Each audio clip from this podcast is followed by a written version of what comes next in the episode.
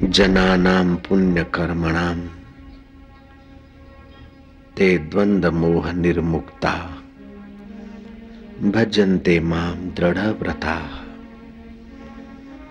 भगवान कहते हैं, जिसके पापों का अंत हो जाता है, जिनके पुण्य पुंज उदय हो जाते हैं, वे द्वंद्व और मोह से रहित होकर मुझे दृढ़ता से भजते हैं। और मैं भी उनका हाथ दृढ़ता से पकड़ता हूँ। भगवत गीता का पहला अध्याय विषाद योग। अर्जुन विषाद कर रहा है, लेकिन भगवान के समक्ष अपनी व्यथा प्रकट करता है। है तो विषाद, लेकिन ईश्वर के करीब हो रहा है। वह विषाद योग बन जाता है। आपके जीवन में भी कभी कभार उतार चढ़ाव आए। पूजा के कमरे में चले जाना और उसे कह देना कि नाथ, हमारी ये समस्या है। हमारी मन की दशा ऐसी है। हमारी बुद्धि में राग द्वेष भरा है। चित्त में चंचलता भरी है। शरीर में रोग बीमारियाँ आती जाती। लेकिन नाथ, हे नाथ, हम जैसे तैसे लेकिन तेरे हैं। हम चलेंगे कीड़ी की चाल से। हम चलेंगे हमारी मति गति से। लेकिन उठाने वाले हाथ तेरे करुणा कृपा के हमें अपने बलबूते पर इतना भरोसा नहीं जितना तेरी उदारता, करुणा और कृपा पर भरोसा है, प्रभु। जो तिद भावे, सो बलिकार। हमारे चित्त के दोष हम निवृत्त नहीं कर पाते। हमारी मति की राग द्वेष मई धारा को हम नहीं बदल पाते। हमारी रागमय द्वेषमय धारा को तो अपने चरणों का राग का दान दे दे बंधन सत्य नहीं है। जब मन के साथ हम जुड़ते हैं तो बंधन सत्य हो जाता है। दुख सत्य नहीं है। मन के साथ जुड़े रहते तो दुख सत्य हो जाता है। पाप सत्य नहीं है। लेकिन कर्ता भाव से जब करते हैं तो सत्य हो जाता है। हे परमेश्वर, हमारे बंधन, हमारे पाप, हमारे दुख इस मिथ्या धाराओं से जुड़ने के कारण बढ़ गए। अब हम तेरे से जुड़ना चाहते हैं। वास्तव में हम तेरे से विलग नहीं हो सकते हैं। लेकिन अभागे अज्ञान ने हमें तुझी से विलग दिखाया है। हम तेरी शरण है। इस प्रकार की प्रार्थना, इस प्रकार की समझ पापों का अंत कर देती है, पुण्य उदय कर देती है और दृढ़ता से ये जीव ईश्वर की तरफ़ चल पड़ता है। विषाद योग के बाद दूसरा अध्याय आता है सांख्य योग। ये पंच भौतिक शरीर है हमारा। इस शरीर को सत्ता स्फूर्ति देने वाला चैतन्य परमात्मा इससे न्यारा है। सूर्य अपनी जगह पर होते हुए धरती को पेड़, पौधे, वृक्ष, लताएँ उत्पन्न करने का सामर्थ्य बख्शता है। सूर्य अपनी जगह पर होते ही फूल यहाँ खिलते कमल यहाँ। सूर्यमुखी फूल सूर्य की तरफ़ यहाँ हज़ारों लाखों माइल दूरी पर भी अपना सूर्य का प्रभाव दिखाते हैं। ऐसे ही सूर्यों का सूर्य परमात्मा सत्ता मात्र है। किसी भाई ने कल सवाल किया था कि भगवान की शक्ति के बिना पत्ता भी नहीं हिलता। तो फिर पाप भी तो भगवान कराता है। गुंडागर्दी भी तो भगवान करवाते हैं। चोरी भी तो भगवान कराते, भगवान की शक्ति के बिना एक पत्ता नहीं हिलता। तो ये सब जो गड़बड़ी है, वो भी तो भगवान की शक्ति से होती। मैंने कहा, सभा में उत्तर दे दूँगा। आप भी सुन लो। भगवान सत्ता देते हैं। ना कश्चित पापम, न सुकृतम विभो। न दत्तम कश्चित पापम न सुकृतम विभो। अज्ञान न आवृतम ज्ञानम ते न मोहंती जनतवा। मैं किसी को पाप के तरफ़ प्रेरित नहीं करता हूँ। न शुभ के तरफ़ प्रेरित करता हूँ, मैं तो सत्ता मात्र देता हूँ। मेरी सत्ता है और जीव स्वतंत्र है। उस सत्ता का पाप के तरफ़ उपयोग करे, पुण्य की तरफ़ उपयोग करे। उसी को उसके परिणाम स्वरूप मीठे और खट्टे फल मिलते हैं। पावर हाउस ऊर्जा देता है हीटर पानी गर्म करता है फ्रिज पानी ठंडा करता है। ऐसी हवा देती है और कूलर भिज वाली हवा देता है। लेथ मशीन पुर्जे बनाती है और मोटर पंप पानी फेंकता है। विद्युत की शक्ति तो वही की वही इंस्ट्रूमेंट जैसा उसका उपयोग करते हैं। ऐसे चैतन्य परमात्मा प्राणी मात्र का आधार अधिष्ठान है। सत्ता मात्र देता है। जीव उस सत्ता का जैसा उपयोग करे, ऐसे ही परिणाम देखता है। जो गीजर है, वो तो वैसे जैसा बना है, वैसा ही रहेगा। फ्रिज जैसा कंपनी से बना है, वो पानी ठंडा ही करेगा। लेकिन मनुष्य जैसा बना है, ऐसा नहीं। उसमें परिवर्तन की विकास की संभावनाएँ हैं। दुराचारी से दुराचारी, सदाचारी बन जाते हैं। संग अच्छा मिलता है तो। योग वशिष्ठ महारामायण में भगवान राम के गुरुदेव कहते हैं कि, राम जी, साधु भी अगर सौ शादियों में जाए और भोगियों के संग में रहे तो साधु असाधु हो जाता है। और असाधु भी अगर सत्संग में जाए तो असाधु की असाधुता हटकर साधुता ही उसकी उभर आती है। फ्रिज का स्वभाव हीटर का स्वभाव नहीं बदलता है, लेकिन आपका हमारा स्वभाव बदलने को राज़ी है। फ्रिज हीटर जड़ मशीन है जड़ साधन है, हम चेतन है। किसी आदमी ने कहा कि ईश्वर सर्वसमर्थ सर्वसत्तामान सर्वशक्तिमान है। तो फिर आदमी झूठ बोले अथवा गाली दे तो उसकी जीभ क्यों नहीं कट जाती? बुरा देखे तो उसकी आँखें फूट जाए तो कोई बुरा नहीं देखेगा। चोरी करे तो उसके हाथ लकवा मार जाए तो कोई चोरी नहीं करेगा। पर स्त्री गमन या पर पुरुष के साथ दुर्व्यवहार हो तो उसको पैरालाइज हो जाए तो सब सदाचारी हो जाएँगे। फिर इतनी कोर्टें कचहरिया पुलिस, थाने न्यायालय और वकील, इन सब की मेहनत बच जाएगी और संसार बहुत बढ़िया ढंग से चलता। और ईश्वर समर्थ है। तो ईश्वर ने ऐसा क्यों नहीं किया, बाबा? झूठ बोले तो जीभ लकवा मार जाए। चोरी करे तो हाथ कट जाए। मैं आपसे पूछूँगा कि आपका बेटा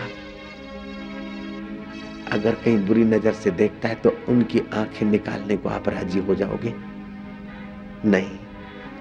कहीं चोरी कर लेता है तो क्या उसके हाथ काटने को आप तैयार हो जाओगे? नहीं। कहीं बुरी संगत में जा रहा है तो उसके पैरों को पैरालाइज करवा दोगे आप? नहीं। क्यों? बोले, बच्चा है। अकल का कच्चा है।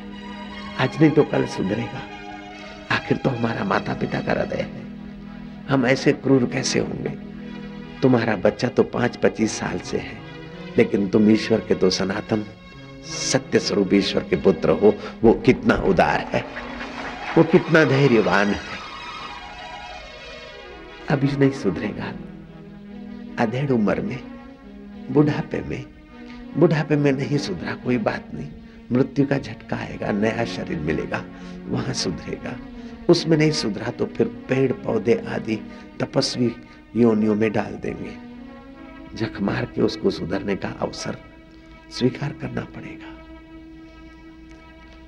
हम लोग अपनी अपनी मति और गति के अनुसार ईश्वर को चलाना चाहते एक आर्किटेक्ट साहब थे। यात्रा करते करते पीपल के पेड़ के नीचे लेट गए। मन में आया कि, हे गॉड, हे अल्लाह, डिज़ाइन बनाने में यहाँ तो धोखा खा गया। एक दो किलो का बेला होता है तो ओह, बीसों किलो का पेठा लगता है, काशी फल, तरबूज लगता है।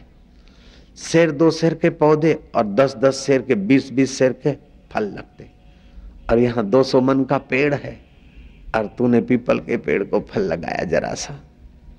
जरा सा डिज़ाइन हमसे आइडिया लेके बनाता तो ये गलती तू नहीं करता। इतने में हवा का झोंका आया। और पीपल का फल साहब की आँख पर आ गिरा। आँख टमाटा छाप हो गई। बोलता है, अगर इधर काशी फल लगाता तो हमारी दो हड्डी पसली एक हो जाती। तूने जो किया ठीक किया है। नानक जी कहते, जो तिद भावे सो भली कार तू सदा सलामत निरंकार। दूसरा अध्याय। सांख्य योग का है। तीसरा अध्याय गीता का कर्म योग है।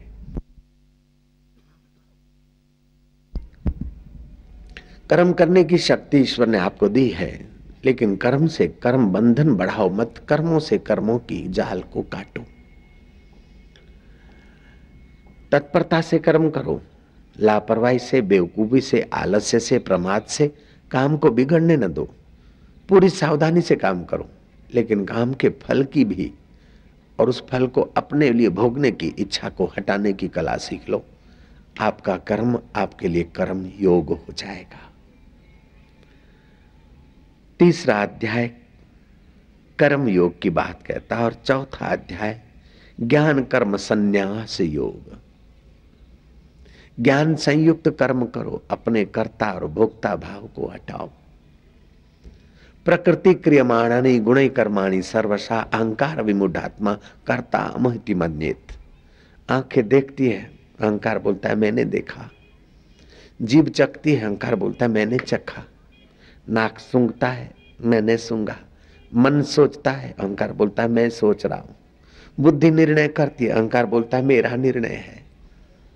हम अफ्रीका से लौटे, लोगों ने बोला, बापूजी, काले हो गए। हम यूरोप से लौटे लोगों ने बोला, बापूजी, गोरे हो गए। हम अमेरिका से लौटे लोगों ने बोला, बापूजी, मोटे हो गए। हम हिमालय से लौटे तो लोग ने कहा कि, बापूजी, पतले हो गए बड़े तेजस्वी हो गए।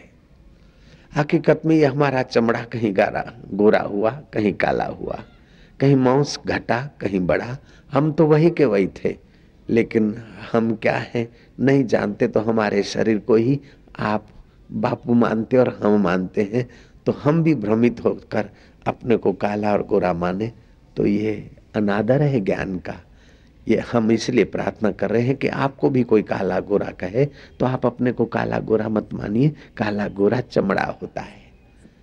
पतला और मोटा मांस, नाटा और लंबू हड्डियों का ढांचा होता है।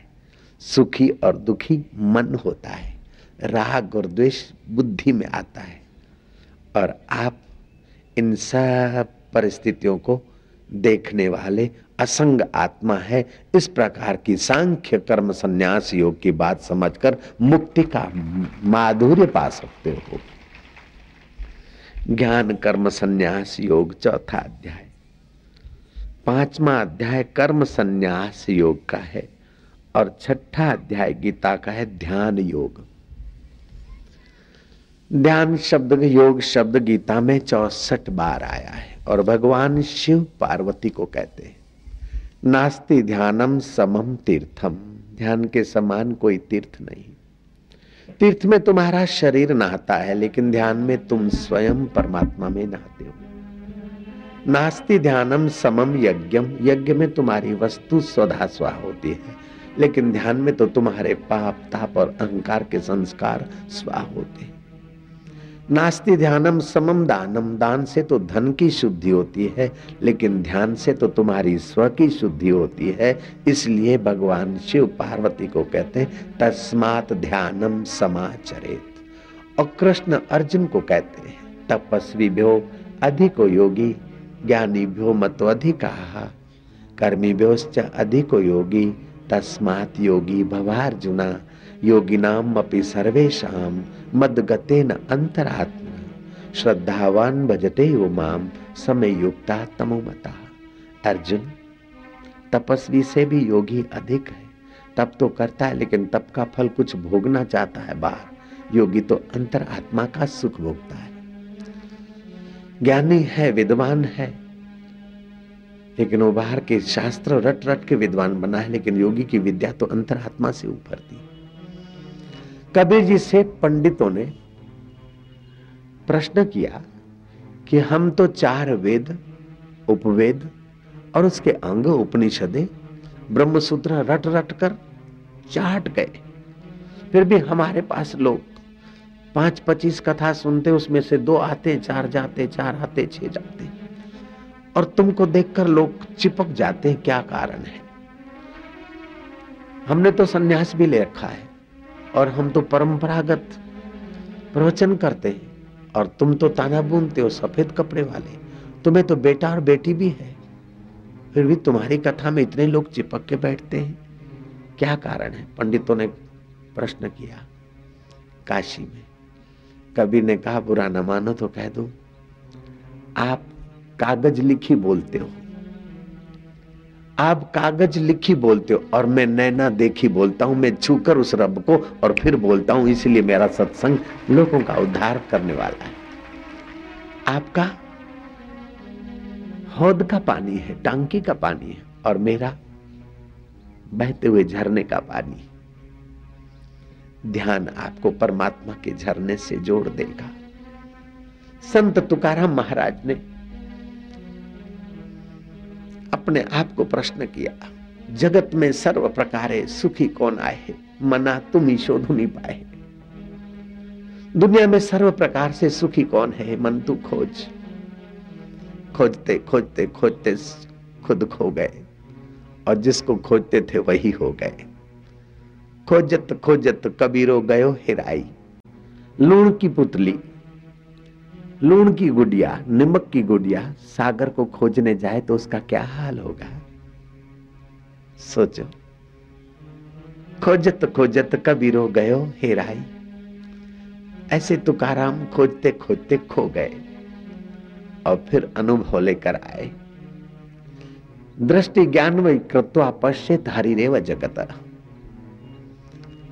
अंतर आत्मा में शांत हो जाए, वह योग। और दृष्टि ज्ञान में हो जाए, जगत हरिदेव दिखे। नज़र बदली तो निजारे बदले, किस्ती ने बदले, रुख तो किनारे बदले। सत्संग परीक्षत ने सुना, उनकी नज़र बदल गई।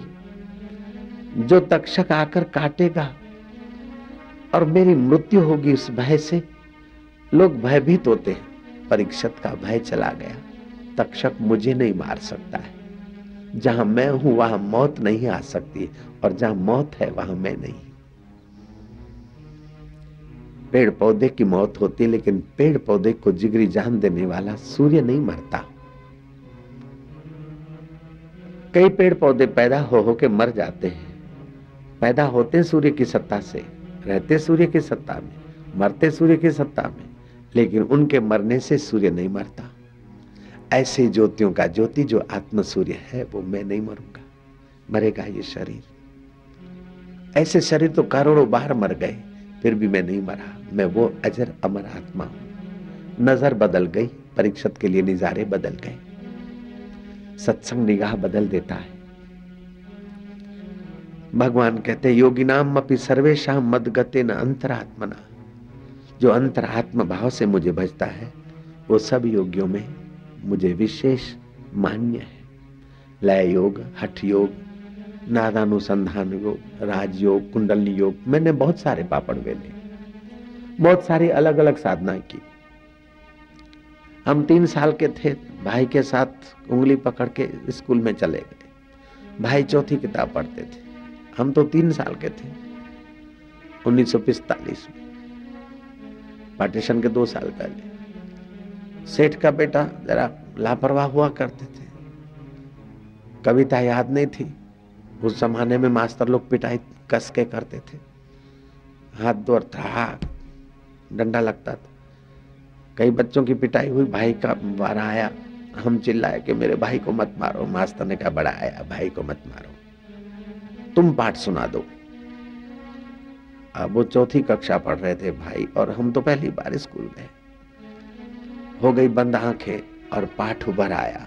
पाठ पैरी रात जो गढ़े पासे गायो, त्यो गुरगुल्लो गिरनार जो कोई ताई आयो। सालक साथ सरुद्री की जो कमायो, बीज लखे बोलायो तो भेर तुझे भाण। भेर तुझे भाण जाने आची जुदा कयो मुंहट माल मलिद जी कमी ना है कान मास्टर दंग रह गया, पैर छूने लग गया। मैंने कहा, मुझे पता नहीं जिसने बुलवाया है, उसको मैं भी नहीं जानता हूँ। बस मैं और तुम प्रणाम करो। लोग दर्शन करने को आते थे। इस बच्चे ने ऐसा ऐसा कर दिया। दस साल की उम्र में रिद्धि सिद्धियों के कुछ चमत्कार दिखे। फिर कभी काली की उपासना, कभी हनुमान की, कभी राम की, कभी कृष्ण की, बहुत सारे पापड़ वेले। बहुत किस्म के योग भी किए। फिर भी जब तक सदगुरु नहीं मिले थे, समझते थे कि हमने बहुत कुछ जाना है, बहुत कुछ पाया, लेकिन सदगुरु की कृपा जब मिली तब पता चला कि कुछ नहीं जानते थे तो लगता था बहुत जाना है। अब जब थोड़ा थोड़ा जो अब गुरु कृपा से जाना तो लगता कि अभी कुछ नहीं जाना है, जानना बाकी है और। अगले जन्म की साधना और इस जन्म के पापड़ वेले, फिर भी गुरु के सत्संग के आगे वो सब छोटे हो गए। सत्संग वह चीज़ है। अकेले में मनमानी साधना करना, तपस्या करना, नर्मदा किनारे एक किसी संत ने मंत्र दिया था, ये मंत्र जपने से हनुमान आएँगे, सिद्धि होगी, हनुमान से बातचीत होगी। और उपासना किया और कभी कभी तो कई अनुभव होते थे। एक बार तो हुप हुप करते हुए कुटिया में से भागे और बढ़ के पेड़ पे चढ़ के पत्ते खाने लग गए। ऐसा भाव आ गया। कभी कभी उड़ने का एहसास होता क्या क्या हुआ? लेकिन सतगुरु की कृपा तत्व ज्ञान के आगे ये सब छोटा रह गया। भगवान कहते हैं, मैं आसक्त मना पार्थ योगम युंजन मदाश्रया असंशयम समग्र माम यथा सती तत्सु मेरे में जिसका मन आसक्त है और योग करता है, कई लोग योग करते हैं सामर्थ्य के लिए, रिद्धि सिद्धि के लिए और कोई योग्यता बढ़ाने के लिए। लेकिन भगवान की प्रीति के लिए जब योग किया जाए तो भगवान का पूर्ण ज्ञान मिलता है, पूर्ण गुरु कृपा मिली, पूर्ण गुरु का ज्ञान बस फिर आगे का तुम समझ जाओ। नारायण नारायण नारायण। सातवा अध्याय पूर्ण ज्ञान की बात करता है। ज्ञान विज्ञान। परमात्मा विषय का ज्ञान और उस विषय का अनुभव करने की पद्धति को विज्ञान कहा है। ये सातवा अध्याय। आठवां अध्याय अक्षर ब्रह्म योग का। तुम्हारा शरीर और वस्तु और व्यवहार क्षर है लेकिन इस शर के गहराई में अक्षर छुपा है, उसको पाओ, उसको जानो, उस पर निगाह रखो। नौमा अध्याय राज विद्या, राज गुह्यम योग। ये ब्रह्म विद्या सब विद्याओं की राजा है। करने में सुगम है, प्रत्यक्ष फल देने वाली है, धर्ममय फल देने वाली है। जब भारत में घर घर में धर्म था तो घर घर में सुख था, समृद्धि थी, शांति थी तंदुरुस्ती थी, आनंद था, माधुर्य था। अब धर्म की जगह पर आडंबर, दिखावा हो गया और जहाँ सचमुच में धर्म है, वहाँ अभी भी आनंद है, माधुर्य है, सेवा है और ऐसे महायज्ञ हुआ करते हैं। ये ब्रह्म विद्या जितनी जितनी मानव जात के पास व्यवहार में आती है, उतनी उतनी मानव जात दिव्यता का अनुभव करती है। दसवा अध्याय विभूति योग का है और ग्यारहवा अध्याय विश्व रूप दर्शन योग का है। बारहवा अध्याय भक्ति योग नामक है। भक्त कैसा होना चाहिए? अद्वेष्टा सर्वभूता नाम मैत्री करुणा एवच, निर्ममो निरहंकार, सम दुख सुख क्षमी। किसी वस्तु परिस्थिति में ममता न करे और किसी चीज़ वस्तु का अहंकार उभरने न दे। सुख दुख में सम रहे, ऐसा भक्त मुझे प्रिय है। ये बारहवें अध्याय में बात आती है। तेरहवा अध्याय, क्षेत्र, क्षेत्रज्ञ विभाग योग है। और चौदवा अध्याय, गुणत्रय विभाग योग का है। सतोगुण, रजोगुण और तमोगुण। तमोगुण में आलस्य, निद्रा, भय आदि, रजोगुण में लोभ, लालच, काम, क्रोध आदि। सतोगुण में त्याग सेवा, प्रसन्नता, सुमरण, सत्कर्म आदि। कभी सतोगुण होता है तो साधारण आदमी भी अच्छे अच्छे काम कर लेता है। और कभी रजोगुण आता है तो अच्छा अच्छा आदमी भी कभी हल्का काम कर लेता है। और तमोगुण आता है तो निपट निराला हो जाता है। तो ये गुणों के उतार चढ़ाव में स्वभाव का उतार चढ़ाव होता है। उस स्वभाव के उतार चढ़ाव को देखकर गुणों का उतार चढ़ाव समझे और अपने को थोड़ा तटस्थ करे। तो इन गुणों से आप दबेंगे नहीं, अपितु गुणों का सदुपयोग करने में सफल हो जाएँगे। गुण गुणत्रय विभाग योग के बाद गीता का पंद्रवा अध्याय आता है, पुरुषोत्तम योग।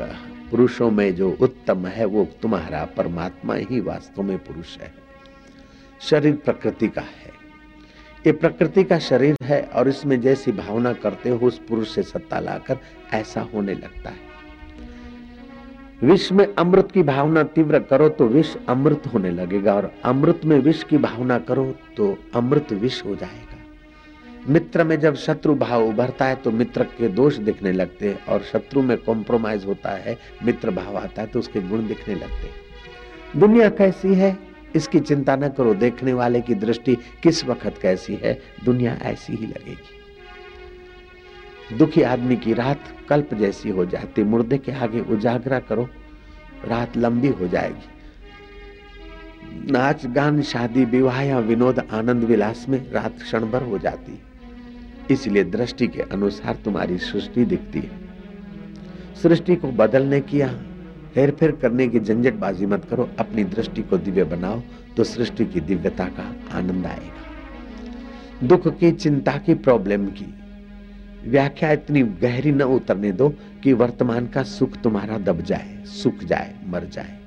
शत्रु का इतना गहरा चिंतन न करो, प्रॉब्लम करने वाले का इतना चिंतन न करो कि अभी वो तो आइसक्रीम खा रहा है और तुम उसके चिंतन से अपने को प्रॉब्लम में घसीट रहे हो। नहीं, जो होगा देखा जाएगा। थोड़ा सा चिंतन किया, लेकिन प्रसन्न रहो। हर वर्तमान क्षण को आप खुश रखो प्रसन्न रखो। आने वाली कल आपके लिए सुखदायी हो जाएगी। जो बीत गई, सो बीत गई। तकदीर का शिकवा कौन करे? जो तीर कमान से निकल गई, उस तीर का पीछा कौन करे? क्यों करे? कब तक करे? अभी वर्तमान को आनंदित रखो, उत्साहित रखो, प्रसन्न रखो, घबराओ नहीं। हो हो के क्या होगा? रोटी नहीं मिलेगी, भूखे मर जाएँगे तो खा खा के कौन अमर हो गए? खा खा के जितने लोग मरते हैं, उतने भूखे कोई नहीं मरते जयराम जी। आराम से जीकर जितने मरते हैं, उतने परेशान होकर लोग नहीं मर रहे। तो परेशानी से डरो।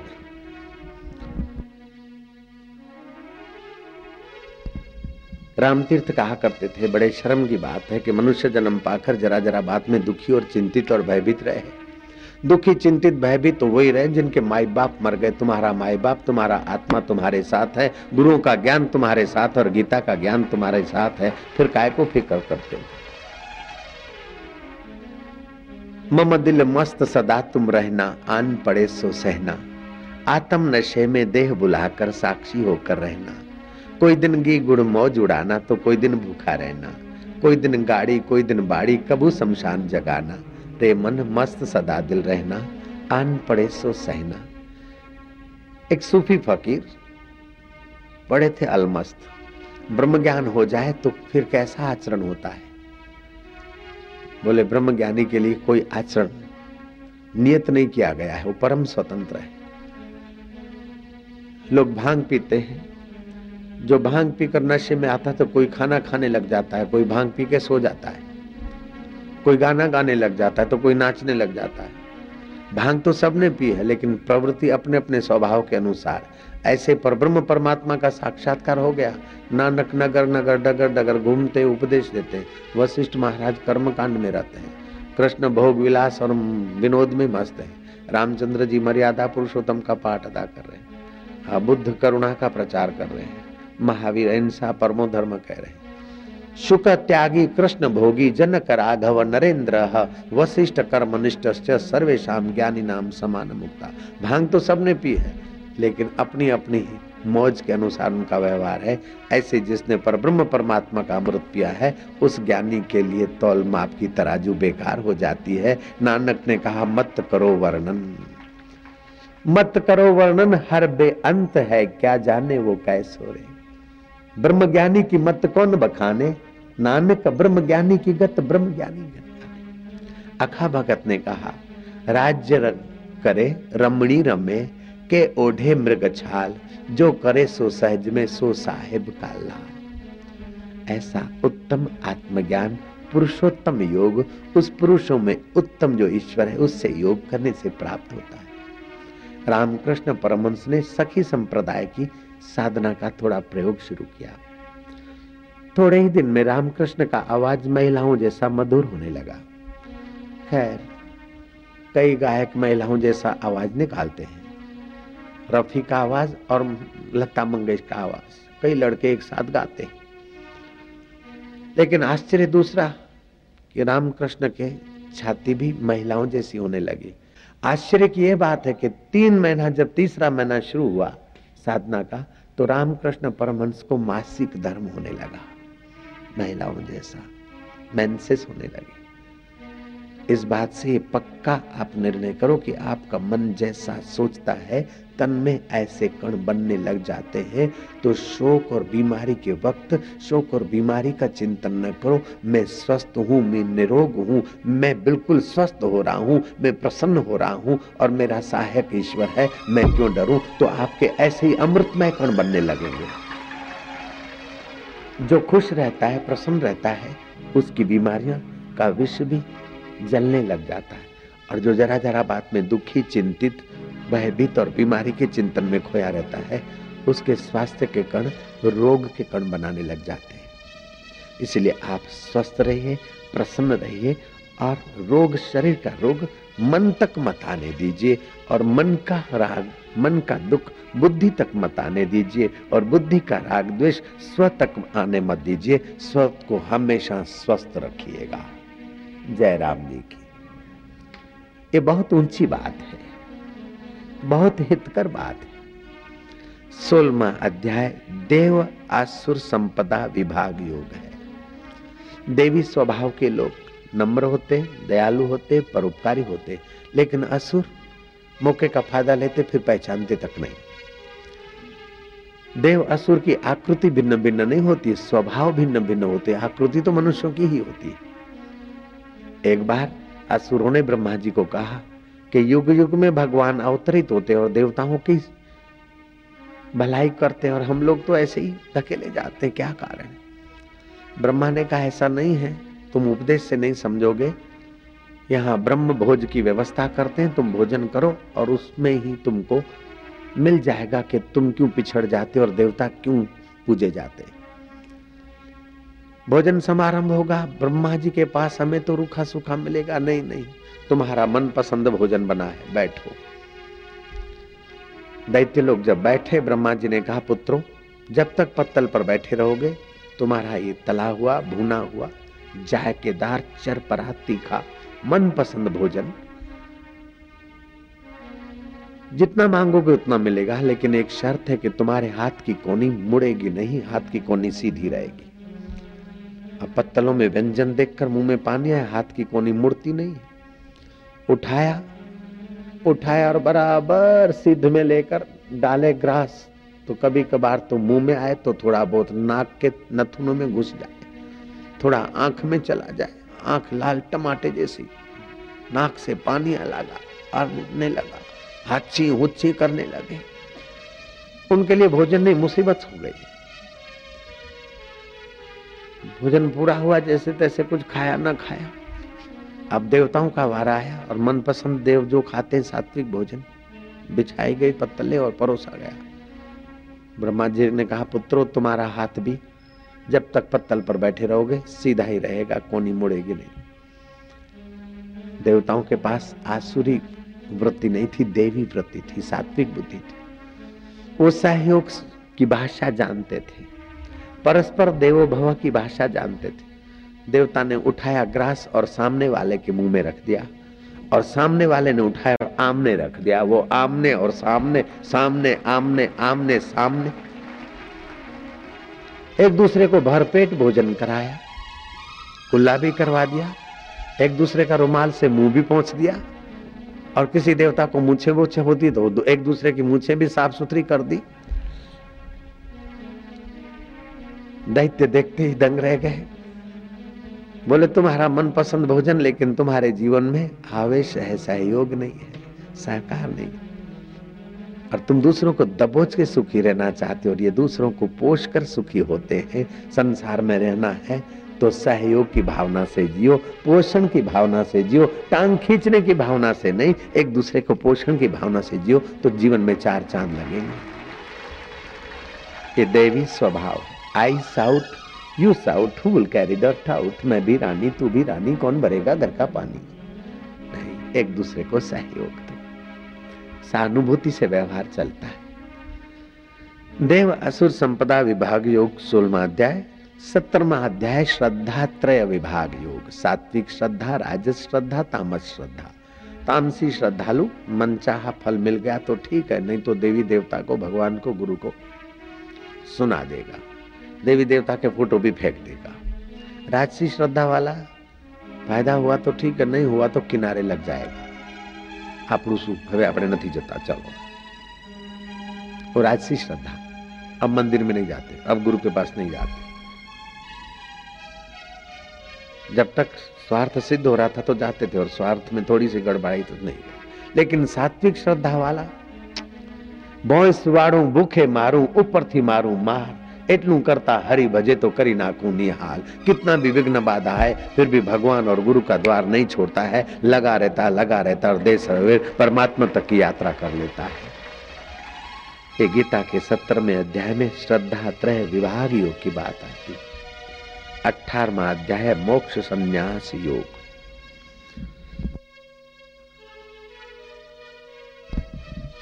सुखदेव जी महाराज ने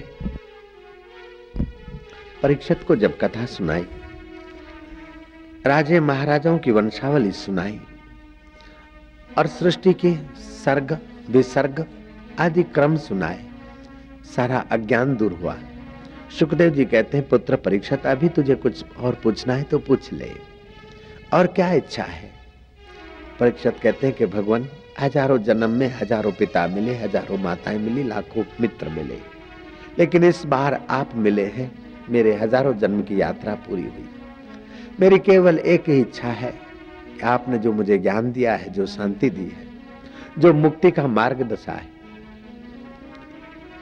उसका आभार व्यक्त करने के लिए, हे प्रभु, आप मुझे आज्ञा दीजिए, मैं आपका अर्घ्यपाद से पूजन करूँ। सुखदेव जी महाराज का अर्घ्यपाद से पूजन करते हैं परीक्षित। सुखदेव जी जब विदा लेते हैं, जहाँ तक नज़र पड़ते तब तक हाथ जोड़े हुए दीदार करते हैं बाद में, परीक्षित पद्म आसन बांधकर। अपनी इंद्रियाँ मन में, मन बुद्धि में और बुद्धि अपने स्व साक्षी स्वर में लगाकर समाधिस्थ होते हैं, वहाँ से तक्षक आता है। काटता है।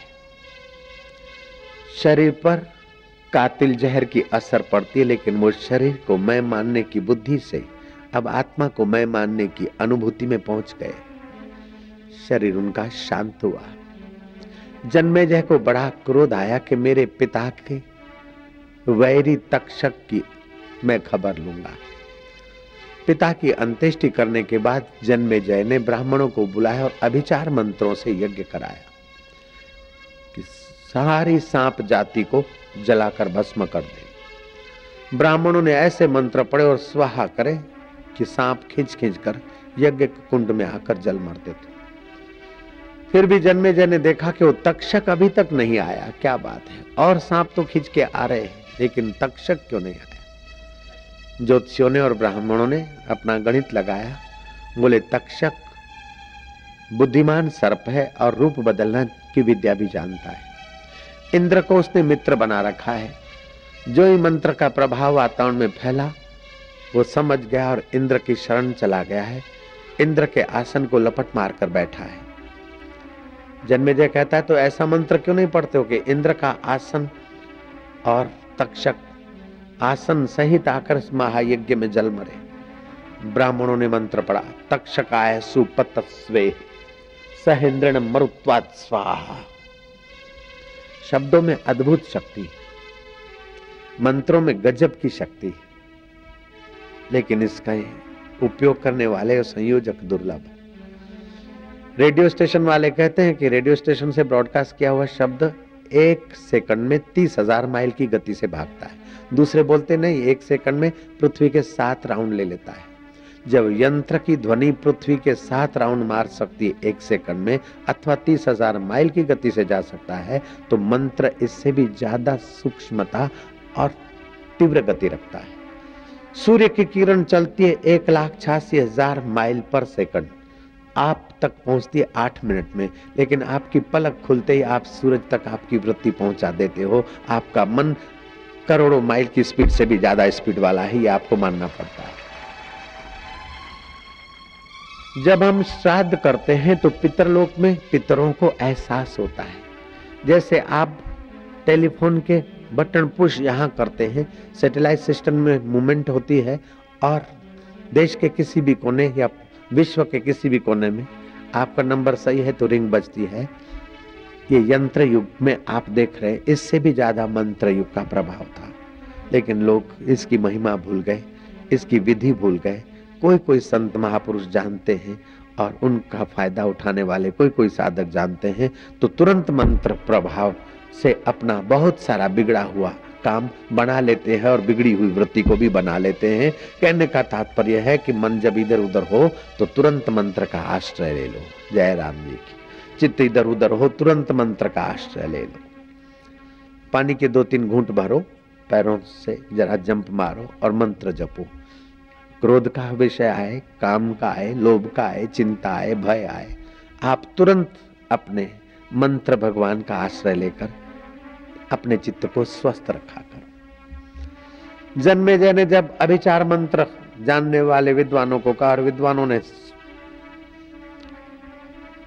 तक्षकाय पतस्वे सहेन्द्रण मरुत्वात स्वाहा कहा। इंद्र का आसन हिलने लगा। इंद्र गुरु बृहस्पति के पास गए और बृहस्पति ने जन्मे जय को आकर समझाया। जैसे आपको हमको जाना पड़ता है भाई, कल में ऐसा देवताओं को नहीं जाना पड़ता है, वो संकल्प बल से वहाँ प्रकट हो जाते हैं। इंद्र गुरु के द्वार प्रकट हुआ और गुरु ने काम बनाने के लिए जन्मेजय के यहाँ अपना स्वरूप प्रकट किया। जन्मेजय को बताया कि बेटा, तक्षक ने तेरे बाप को नहीं मारा है। ये काल है, सबके बापों को, सबके माताओं को, सबके शरीरों को मारता रहता है, खेलता रहता है। और तेरा पिता मरा नहीं है। मरे तो वे लोग हैं जो खाए, पिए और सोए सोए और खाए, पिए और सोए। शरीर को मैं माना और संसार को सत्य माना, वो तो जीते जी मरे हैं। लेकिन तेरा पिता तो सत्संग सुनकर अपने मरण धर्मा शरीर से अमर आत्मा में पहुँच गया है। वो मरा नहीं है बेटा, वो तो अमर है। और इस धरती पर ब्रह्मा जी ने जो जो जीव बनाए हैं, उनका खात्मा करना मनुष्य के हाथ की बात नहीं है। और क्यों अपना कर्म का जंजाल अपने सिर पर बांधता है? बेटा, द्वेष से द्वेष नहीं सुलझता है। हृदय, उदार रखो। जन्मे जन ने देखा कि इंद्र के देवता, इंद्र देवता के गुरु बृहस्पति जब कह रहे हैं तो अभी चार मंत्र वाला यज्ञ बंद करा दिया। जहाँ ये यज्ञ हुआ था, रतलाम और उज्जैन के बीच, आज भी उस इलाके को लोग बोलते नागदाह। नागों का दहन हुआ था नागदाह।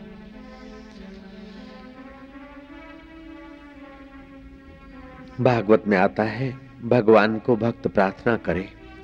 भवे भवे यथा भक्ति ही, पादयोस्तव जायते है।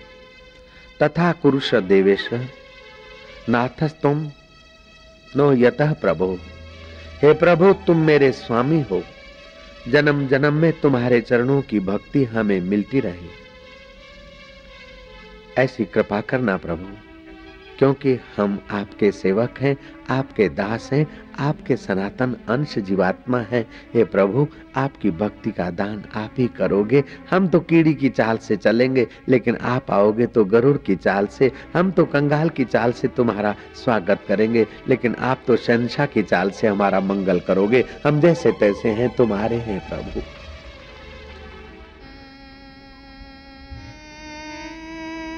चाहता हूँ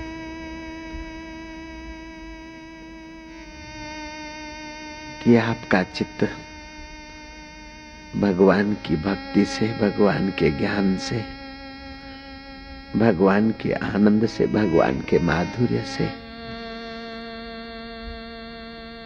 भरता ही चला जाए। आपके रुपए पैसे मुझे नहीं चाहिए, आपके फूल मालाएँ मुझे नहीं चाहिए। आपने तो मुझे हृदय दे दिया है। ईश्वर करे कि ईश्वर के नाते ही हम लोगों का जीवन। हम लोगों का व्यवहार और हम लोगों का सोचना, उठना, बैठना हो। ईश्वर ही सार है और वो हमारा आत्मा है। वो दूर नहीं है, पराया नहीं है, भविष्य में मिले ऐसा नहीं। संसार की चीज़ मिलती है तो छूट जाती है। मिलने की प्रतीति होती है, लेकिन परमात्मा की तो सचमुच में प्राप्ति होती है।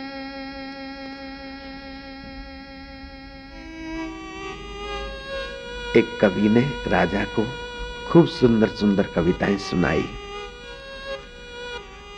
राजा कविताएँ सुनकर दंग रह गया। आफरीन है सुबहान अल्लाह है। गजब कर दिया कविराज। आफरीन, वाह वाह। मंत्री और राज दरबार के गणमान्य लोग कवि की कविताओं से झूम उठे थे। राजा की हॉबी थी। राजा का अपना शौक था। कविता सुनकर प्रसन्न हो तो जब इनाम देने का विचार हो तो राजा अपनी मूछ पर हाथ घुमाता। उसकी मूछ पे उसके हाथ में उसकी मूछ के जितने बाल आते उतनी अशरफियाँ कवि को देने का आदेश देता। कवि की कविताएँ सुनकर राजा मुँह छेटने लगा। मंत्री समझ गया कि अब अशरफियाँ देनी है। मंत्री अशरफियाँ लाकर बैठा है। राजा ने हाथ घुमाते घुमाते अपने हाथ में एक मुझ का बाल आया। राजा कहता है, कवि तेरी कविताएँ तो बहुत बढ़िया थी, लेकिन तेरा भाग्य फूटा हुआ है। कवि ने कहा, राजन मुझ भी तुम्हारी और हाथ भी तुम्हारा, मेरे भाग्य को क्यों घसीटते हो? मनुष्य अपने भाग्य का आप विधाता है, राजन। मनुष्य चाहे तो हल्के विचार, हल्के कर्म और हल्का विच प्रवृत्ति करके देवतुल्य मनुष्य जीवन को दानव जैसा बना दे। और फिर अगले चौरासी जन्मों की गंदी यात्रा के लिए सामग्री इकट्ठी कर ले। मनुष्य चाहे तो अच्छी संगति करे, अच्छे विचार हर रोज बढ़े। हल्के विचार हर रोज निकालता जाए और अच्छे विचार भरता जाए। भोजन करने का समय नहीं होता तभी भोजन कर लेता है। नींद का समय नहीं मिलता तभी नींद कर लेता है। ऐसे ही अच्छे संस्कार भरने का समय न मिले, फिर भी भरता जाए। तो आदमी, मानव, महामानव, देव और परम देव को पाने वाला ब्रह्मज्ञानी भी बन सकता है। राजन, मनुष्य अपने भाग्य का आप विधाता है। मुझ भी तुम्हारी हाथ, भी तुम्हारा मेरे भाग्य को क्यों घसीटते हो? तुम्हारी मुझ पे मेरा हाथ आ जाने दो तो मैं बताऊँ मेरा भाग्य कैसा है, राजन? कोई किसी का भाग्य का विधाता नहीं है। मनुष्य अपने भाग्य का आप विधाता है। आप इस बात को पक्का समझिए। बिगड़ी जन्म अनेक की, सुधरे अब और आजू। तुलसी होई राम को राम भजे, तजी को समाजू। अनेक जन्मों की बिजगड़ी बाजी, आज और अभी आप सुधार सकते हैं। ईश्वर के होकर ईश्वर को भजिए। ईश्वर के होकर ईश्वर का कार्य करिए, संसार को सुंदर बनाइए। संसार तुम्हारे दुख, चिंता या एक दूसरे की निंदा सुनकर चित्त दुखी नहीं करना चाहता है, उनको अपना दुख काफ़ी है। वो तो मधुर बात सुनना चाहता है, खुशी चाहता है, आनंद चाहता है, माधुर्य चाहता है, प्रेम चाहता है और आप दे सकते हैं। आप ईश्वर की भूख मिटा सके, ऐसा ईश्वर ने आपको बनाया है। ईश्वर मोहनथाल के भूखे ऐसा मैंने कभी कहीं नहीं सुना है। ईश्वर मोहन भूखे भूखे हैं यहाँ गुलाब जामुन के भूखे, रबड़ी के भूखे ऐसा मैंने नहीं सुना है। ईश्वर प्रेम के भूखे ऐसा मैंने सुना है। और प्रेम गरीब भी कर सकता है, अमीर भी कर सकता है, पठित भी कर सकता है, अनपढ़ भी कर सकता है, माई भी कर सकती है और भाई भी कर सकते हैं। आप ईश्वर को प्रेम कर सकते और ईश्वर की भूख आप मिटा सकते हैं तो ईश्वर आपकी भूख मिटाने में देर नहीं करेगा। बस यही सरल बात। सुबह उठकर उसे तुम प्यार करो। कंबल, पत्नी या पति कंबल हटा सकता है। आलाराम घंटी बजा सकता है। लेकिन नींद में से तो तू हमें रोज जगाता है। मैं तेरा हूँ और तू मेरा है। प्रभु, तेरी जय हो। जिसे वो इश्क करता है, उसी को आजमाता है। खजाने रहमत के इसी बहाने लुटाता है। कभी कभार असुविधा या दुख और कष्ट भी आ जाए तो विवल मत होना।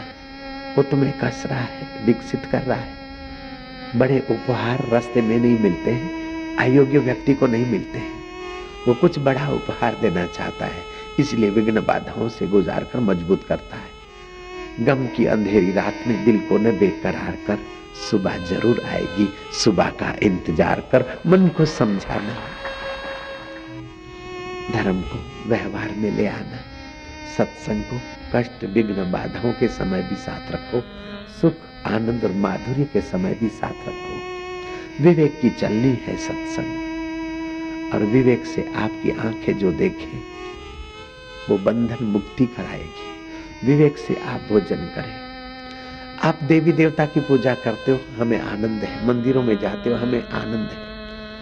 साधु ब्राह्मण की सेवा करते हो, हमें आनंद है, लेकिन एक देवता की सेवा कर लो। और वो देवता है आपका मन। उसको रिझाने की सेवा कर लो।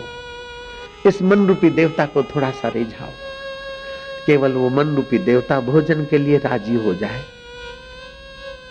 तो तमाम प्रकार की बीमारियाँ और पेट के रोगों से आपकी रक्षा हो जाएगी।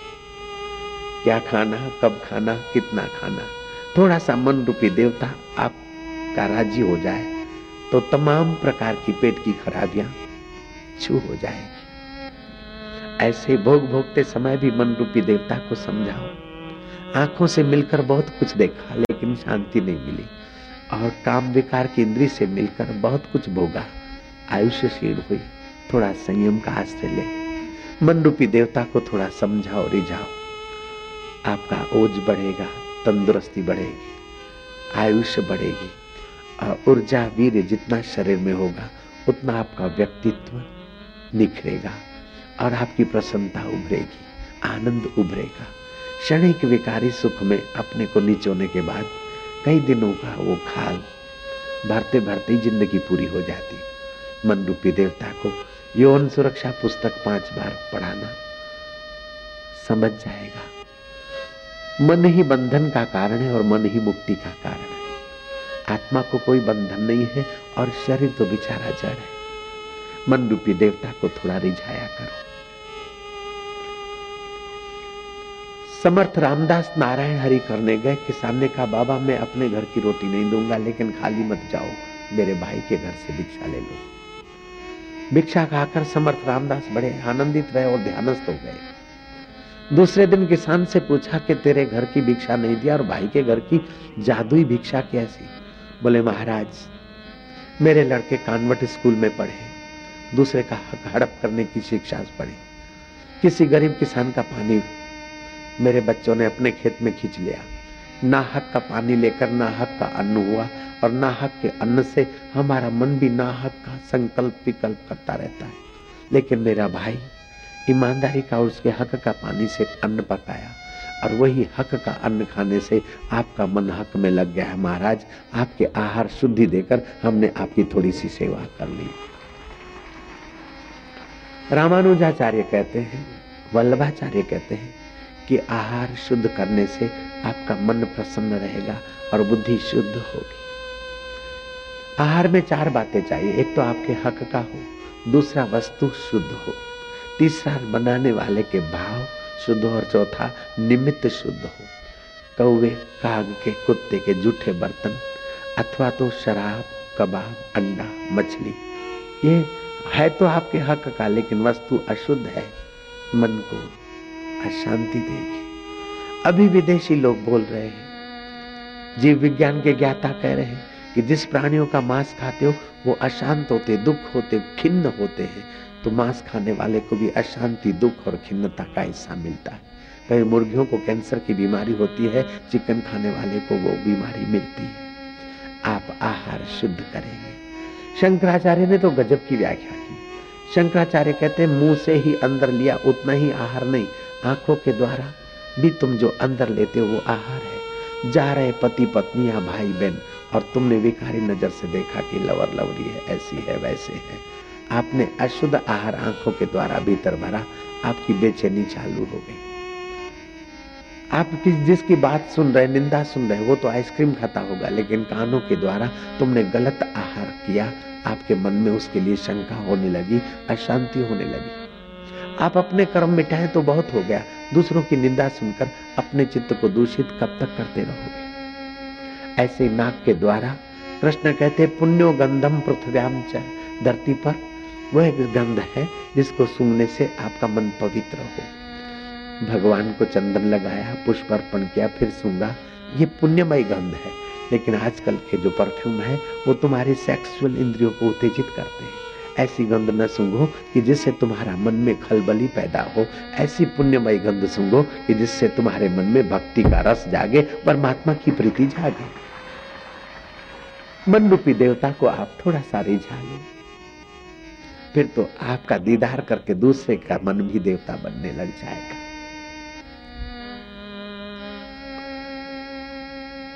ऐसे पुरुषों को जिज्ञासु देखकर कहते, गुरुजी, तुम तसल्ली न दो, सिर्फ़ बैठे ही रहो। महफिल का रंग बदल जाएगा, गिरता हुआ दिल भी संभल जाएगा। आप मन रूपी देवता को रिझा लो, फिर आपकी हाजिरी मात्र से हज़ारों गिरते हुए दिल संभलने लग जाएँगे। जैसे संक्रामक रोग आप नहीं चाहते, फिर भी आपको पकड़ लेता है। ऐसे उन्नत महापुरुष के बीच आप बैठते हैं तो न चाहे। फिर भी महापापी पापों का पहाड़ जिसके सिर पर है। ऐसा व्यक्ति भी महापुरुष की रेंज में आ जाए तो उसका मन रूपी देवता पवित्र होने लगता है। ये सत्संग की महिमा। नानक जी ने कहा साध जना मिल हर जस गाइयो नानक सतगुरु भेटिया, मैल जन्म जन्म दे लखे औखी घड़ी न देखण दे वही सतगुरु अपना बिरद संभाले। जिन्होंने सत्य स्वरूप ईश्वर का सुख पाया है, ज्ञान पाया है, आनंद पाया है, ऐसे पुरुषों का दर्शन करने के लिए विवेकानंद बोलते, मुझे बारह कोस पैदल जाना पड़े, नंगे पैर, नंगे सिर, भूखे पेट बारह कोस पैदल जाना पड़े और कोई ब्रह्मवेता का दर्शन होता हो तो भाइयों में अभी भी जाने को तैयार हूँ। मैंने पूजा पाठ करके देखे, नियम और व्रत करके देखे, लेकिन रामकृष्ण परमंश की कृपा से जो मुझे शांति, ज्ञान और आनंद मिला है, उसकी बराबरी और कोई साधन नहीं कर सकता। वे लोग सचमुच में बड़भागी हैं, जो है आत्म महापुरुष का सत्संग कर पाते गोरखनाथ ने ठीक कहा है एक बोला, दूजा बोला, भूला सब संसार, विण भूला एक गोरखा जिसको गुरु का आधार, गुरुओं के अनुभव का आधार, हमारे मन रूपी देवता को पचने लग जाए। गुरुओं के अनुभव को हम अपना अनुभव बनाने लग जाए। गुरुओं के माधुर्य को, आनंद को हम अपना माधुर्य और आनंद बनाने को लग जाए तो कितना अच्छा होगा। बुढ़ापे में पैर लड़खड़ाने लग जाए उसके पहले ही। आध्यात्मिक यात्रा कर ले तो कितना अच्छा होगा। बुढ़ापे में कान बहरे होने लग जाए। उसके पहले ही पर ब्रह्म परमात्मा के स्वरूप की कथाएँ भरपेट सुन ले तो कितना अच्छा होगा। आँखों की रोशनी खत्म होने लगे, उसके पहले अंदर की आँख जगाने वाला संतों का संग मिलता रहे तो कितना अच्छा होगा। ईश्वर करे कि आपकी ईश्वर में प्रीति बढ़ती रहे। भगवान करे कि आप भगवान के नाते ही जिए। भगवान के लिए ही हंसे। भगवान के लिए ही रोए। भगवान के लिए ही खाएँ। भगवान के लिए ही आए और भगवान के लिए ही जाएँ। भगवान करे कि आपकी चेष्टा में भगवान की महत्ता बढ़ जाए। बस इतनी प्रार्थना है।